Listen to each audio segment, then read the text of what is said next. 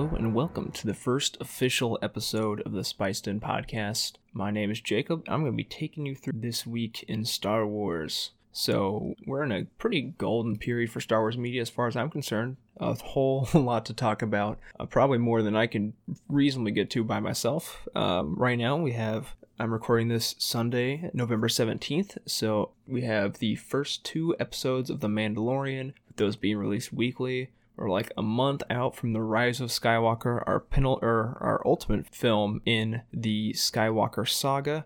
We recently had Resistance Reborn released, uh, the Rise of Skywalker lead up novel. I'm uh, about I'm a little over halfway done with that. And um, this past Friday, we also had Jedi Fallen Order release, and um, about probably a few hours into that. So there is more content than I can really feasibly get to by myself, but I'm going to do my best to guide you through all of that in short order little insight on my life. I'm currently with a puppy. Well, my uh, I got a puppy about two months ago now, uh, and it consumes my life. Uh, unfortunately, I can't do as much as I wish I could, but I will give you as much content as I can for the time. So this episode, we're mainly going to be talking about the first two episodes of The Mandalorian, and then going forward, I imagine next week we'll talk about episode three of The Mandalorian, and hopefully I'll have Resistance Reborn done. We can talk a little bit about that. So, the way this is going to work, I'm going to talk about episode one, you know, go through a plot rundown, give some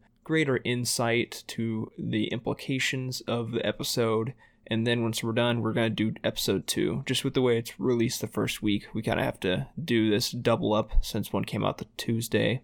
Um, so if you've only watched episode one, you can feel free listen through to ep- through our episode one discussion, and then pop back in with episode two discussion once you finish that. So, without further ado, we will be obviously spoiling the episode, but let's just jump into the conversation. So, episode one, open up with the, you know, this is the first new Star Wars media with the launch of Disney Plus. So open up with this cool new uh, intro graphic fl- flashing through all these character faces C3PO, Kylo, R2D2, BB8. Very cool. And then we, you know, get a cold open to our our hero, the Mandalorian, approaching a cantina on some icy planet.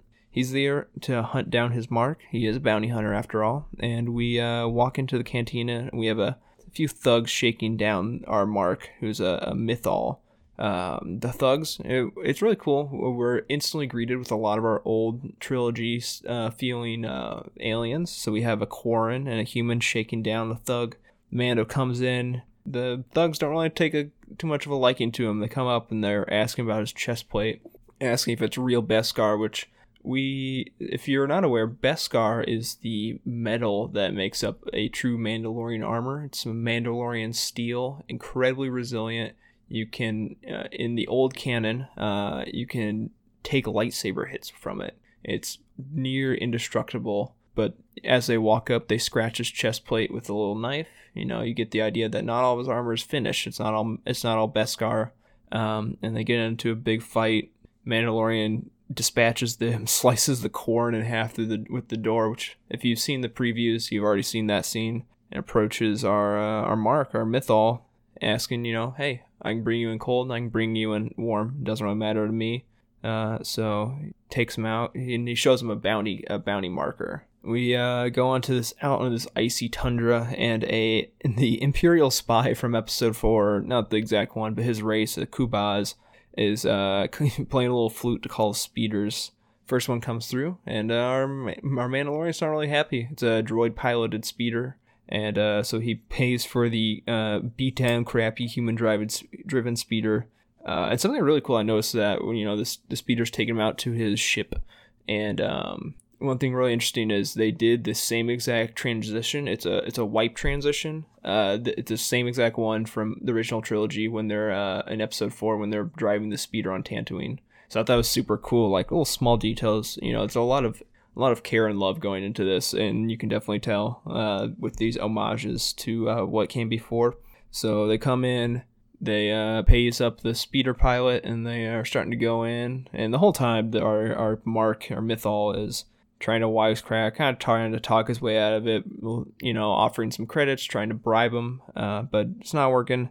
And this giant sea monster busts through the ice. As Qui Gon said, there's always a bigger fish, but he eats up our speeder pilot and uh, the Mandalorian and our and the uh, hop on the ship just in time. We see the sea monster chomp onto the side of the ship, not letting it take off. Mandalorian comes out, shocks him, and uh, fall, he falls down, and they get away. So our Mythrol tries to go to the bathroom, get out of the cockpit, trying to just get away, see what he can do. He finds a weapons cache downstairs.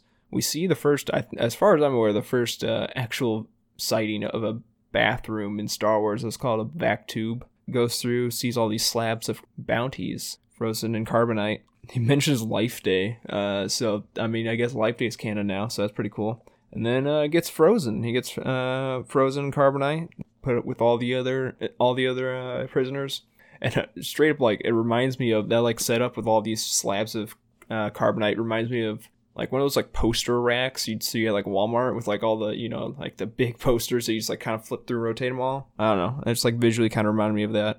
Come into our next cantina, which is where we're selling our bounties, selling our bounties back. You see a lot of cool different aliens. Again, like I said, has that original trilogy feeling. We have some Trandoshans, some Rodians, a bunch of other interesting looking creatures. And all of it's, you know, it doesn't look CGI, it all looks real and practical. So at first he's offered imperial credits, but this remember you have to remember this is five years after the fall of the empire. So our Mandalorian does not want imperial credits. Doesn't think they're as valuable. He might have some other reasons, but he takes calamari flan. So it's a Mon Calamari or Admiral Ackbar race currency instead, but he takes half the amount. And he's trying to get more jobs. There's no real good jobs, and he tries to take them all. That's not happening. There's just not as much going on. But he takes an unofficial under the counter uh, job uh, since it, it's paying well. So he's walking, he goes out, exits, walks through the market. We see some Jawas walking around, and he comes on this little alleyway to uh, where he's going to receive his next job. And you see the little eye droid uh, from Jabba's palace pop out and verify him to go in. And we come in on an Imperial, little Imperial enclave. So the stormtroopers look beaten up and tattered. We have the bounty giver, played by Werner Herzog, and he's offering him this secret under the table bounty.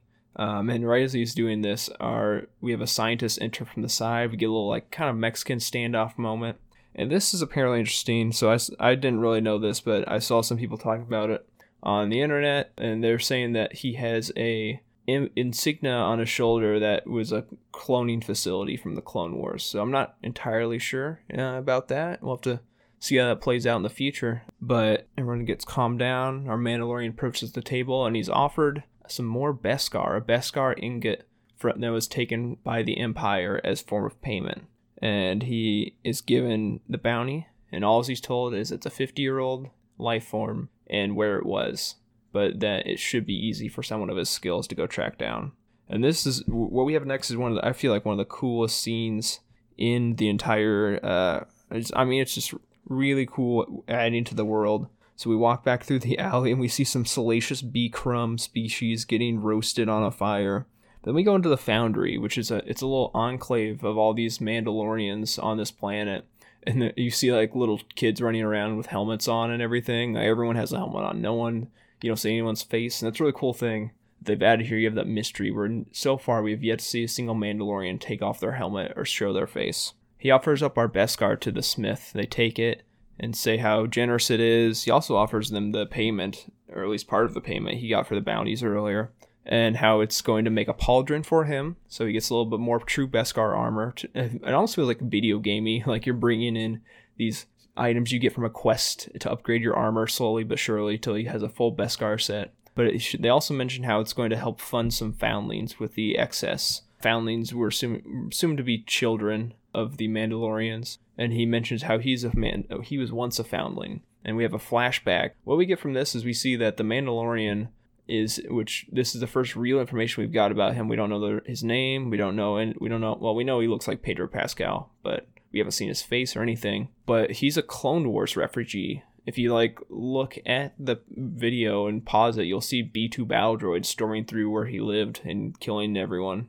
So he's been definitely shaped by that experience. And then the the armor also asks if his signet has been revealed. So he doesn't have a clan mark yet. If you're unaware, and like think about Boba He had that that mark on his shoulder, the red mark with like the skull and the horns. Uh, he doesn't have anything like that, so it's yet to be revealed to him. So that's something we're probably gonna see later. But then we head out with his new pauldron, and he's heading to a desert planet because it's Star Wars, and of course we love our desert planets.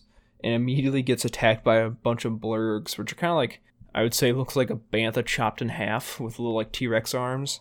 So he gets attacked by those and then gets saved by someone mysteriously shooting some stun darts at them as they're taking him down. And our mysterious saver is an Ugnaught. So the Ugnaught race, you know, seen in Empire Strikes Back on the Bespin platform. And they uh, talk a little bit. The Ugnaught's going to help him because the bounty he's after is causing so much trouble in his valley. Uh, so we learn how to ride a blurrg so we can enter into the area and go get the bounty. So you have a weird little scene there. Again, reinf- while we're doing this, we're reinforcing that the Mandalorian does not take his helmet off for anything. But we get the blurrg trained. It, it is what it is. And we ride out to this camp, this encampment out in the desert, held up by a bunch of Nikto. So not to be confused, they kind of look like Weequays, but they are Nikto. Uh, some, you know, if you haven't seen them, some important members of their species. You have uh, Master Di from the Clone Wars series. You also have Rin uh, Di, the crime lord from Star Wars Bloodlines. So you come up there, and then he immediately like looks out, and there's an IG unit storming in, uh, trying to take the encampment and also cashing on that bounty. And so the IG is just like blasting around, asking for the bounty, just shooting everyone. And the Mandalorian has to approach him, and I honestly, I kind of got like a Fallout vibe from this droid, kind of just the, the the way he's talking and everything but he gets a hard shot to the chest and sustains that from the IG who since he surprised him. So we see he's you know he's pretty resilient to that kind of stuff. But they uh, they decide to go in on it together and they uh, just start blasting around and they eventually get pinned down by the door. One of the funnier scenes, I the IG unit has a protocol to scuttle himself if he uh, thinks he's gonna get captured. So he opens up his chest and there's a thermal detonator right in the center but they uh, Mandalorian talks him down. They eventually uh, start shooting. They bring in a giant laser turret and they're just blasting them. We then uh, see the Mandalorian. Well, the IG unit provides a little uh, distraction. The Mandalorian shoots his uh, grapple and uh, commandeers this turret, going up quick finish off all the rest of our uh, rest of our bad guys, and then they have to get down the door. So they just like look at it. He had tried to slice the door earlier. It's all fried now, so he just takes the we like cut to a camera shot inside the door and they just take the turret and just cut a hole like basically use it to slice a hole around the door and cut the whole door down. One last Nikto hiding behind like a pillar. They take him out and then we find our bounty. So remember it's a 50 year old bounty but we what we find is i mean when i saw this first it blew my mind. I did not see i didn't think we'd have any like greater world implications something like this. But we open up it's a little crib and inside is a baby Yoda. Now, for those of you not super familiar, this is a big deal for a multitude of reasons. We don't know basically anything about Yoda species. It doesn't even have a name as far as uh, you know in the canon right now. Is just there's Yoda and there's Yaddle, which was another Jedi Master during leading up to the Clone Wars. You see her in Phantom Menace. That is Yoda species, um, and that's it. That's all we have. So we don't know what they're called. We don't know where they're from. We just know that they live really old, and the only two ones we've ever seen are Jedi Masters on the council. So this is a big deal. It could be, uh, it could be, you know, an offspring of Yoda. If it's 50 years, because if it's 50 years and we're five years after the fall of the Empire, they would have been born during the prequel trilogy, close, honestly, to the same time as Anakin Skywalker. It could be an offspring of Yoda. It could be a clone of Yoda because remember we have that scientist earlier that was from a cloning facility potentially, or it could be an independent other member of the species. But anyways, we have this adorably cute Yoda baby inside this little crib, and uh, the IG unit was instructed to take him dead, while the uh, Mandalorian was instructed to take him alive, if possible, for the higher payment. So uh, the Mandalorian blasts the IG unit, and we just uh, we take the uh, we take the baby, and that's it. That's our end of episode one. It's really cool, honestly. I, again, I did not expect this greater story implication. Like the, a baby Yoda has a potential to, I mean, have a giant impact on the story. We don't know if it's force sensitive or anything. We don't know what it is, but just the fact that we're seeing one is nuts. And it's also again super cute. So that's the end of episode one, and that was you know it was a nice like 45 minute episode, and we're now gonna hop into episode two, which was a little bit shorter, but still very cool. So Baby Yoda's I didn't mention this earlier, but again, okay, this is episode two. If you do if you've not finished episode two yet, just pause the podcast, go watch it, come back, and we can talk a little bit more. But episode two, we have he's in a Yoda's in like a floating egg crib thing. So we're walking Baby Yoda with the Mandalorian through this canyon. We stop and something's obviously up, and we get ambushed by a, a group of like three or four Trandoshans, and uh, we're fighting. He's usually he's taking out most of them pretty easily, and it was interesting. We saw his gun, his rifle, which you know was obviously a very cool weapon, but he is he has a little fork on the end, and we see that it can be used like almost like a cattle prod, shocking them.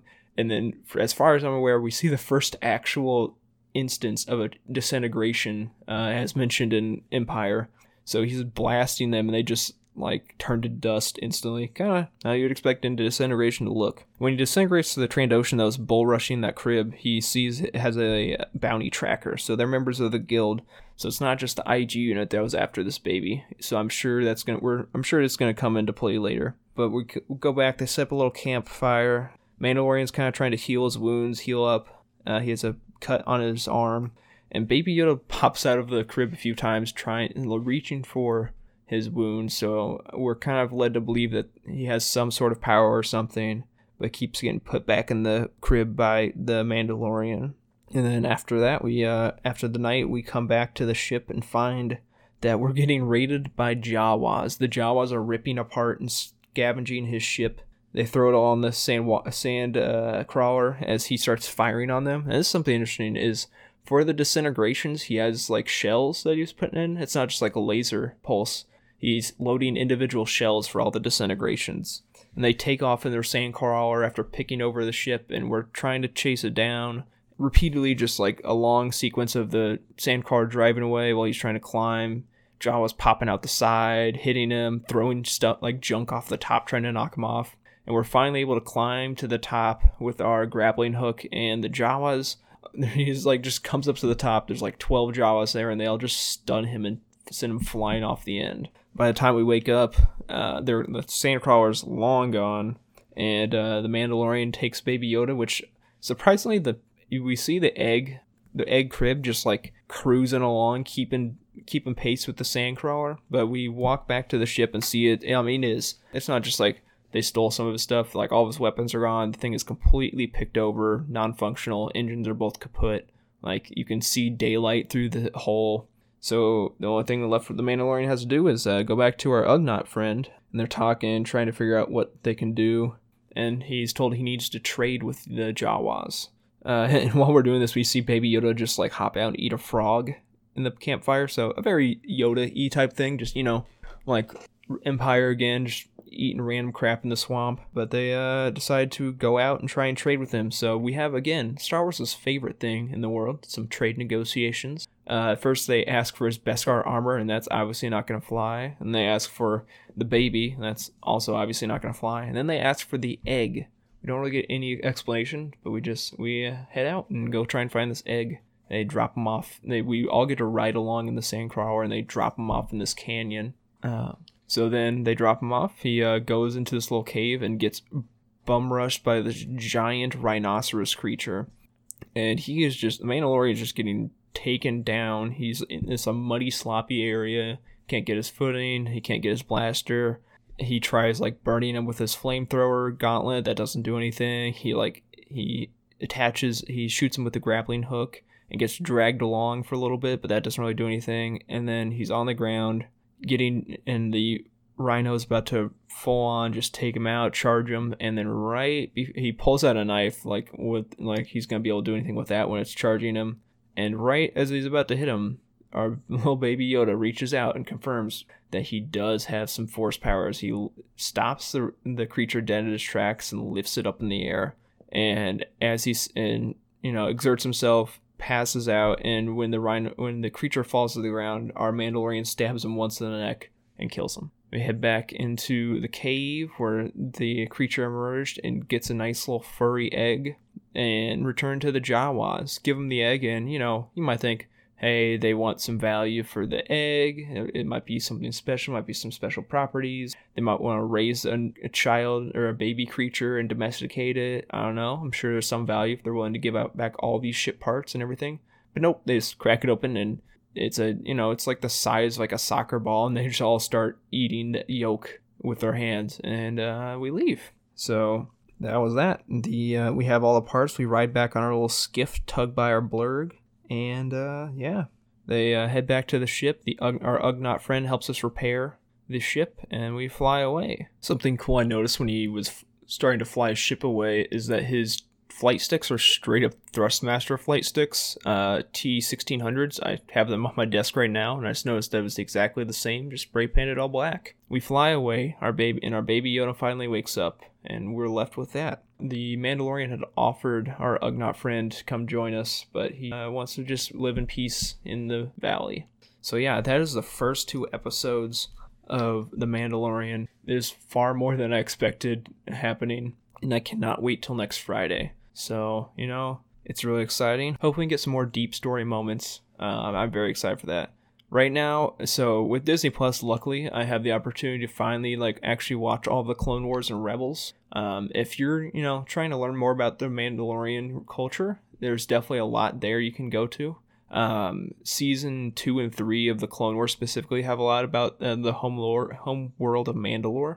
And I haven't. I just finished season three of Clone Wars. I'll probably be done with I don't know. I'll probably be done with the series in a couple weeks. Same with Rebels. Well, then I'll start Rebels as well at some point. I know, you know, one of your, one of your main characters in Rebels is a Mandalorian, so you're gonna have a lot of important story mo- story insight for the Mandalorians there as well. Hopefully, you know, right now my plan is to release these every Monday. It gives me time to watch the episode, take some in-depth notes on all the small things and uh, story recap, and then uh, hopefully, you know, also next Monday I'll have Resistance Reborn thrown in there as well. So, well, thanks for uh, thanks for sticking around for the first real episode of the Spice Den podcast. Um, if you like what you saw here, be sure to subscribe to the podcast. Uh, hopefully, by the time this goes up, we will be on Spotify, iTunes, and Google Play slash Google Podcasts. And you, you can just you know search the Spice Den, and then you can also find us on Twitter and Instagram at Spice Den Pod if you want to follow us and find out more.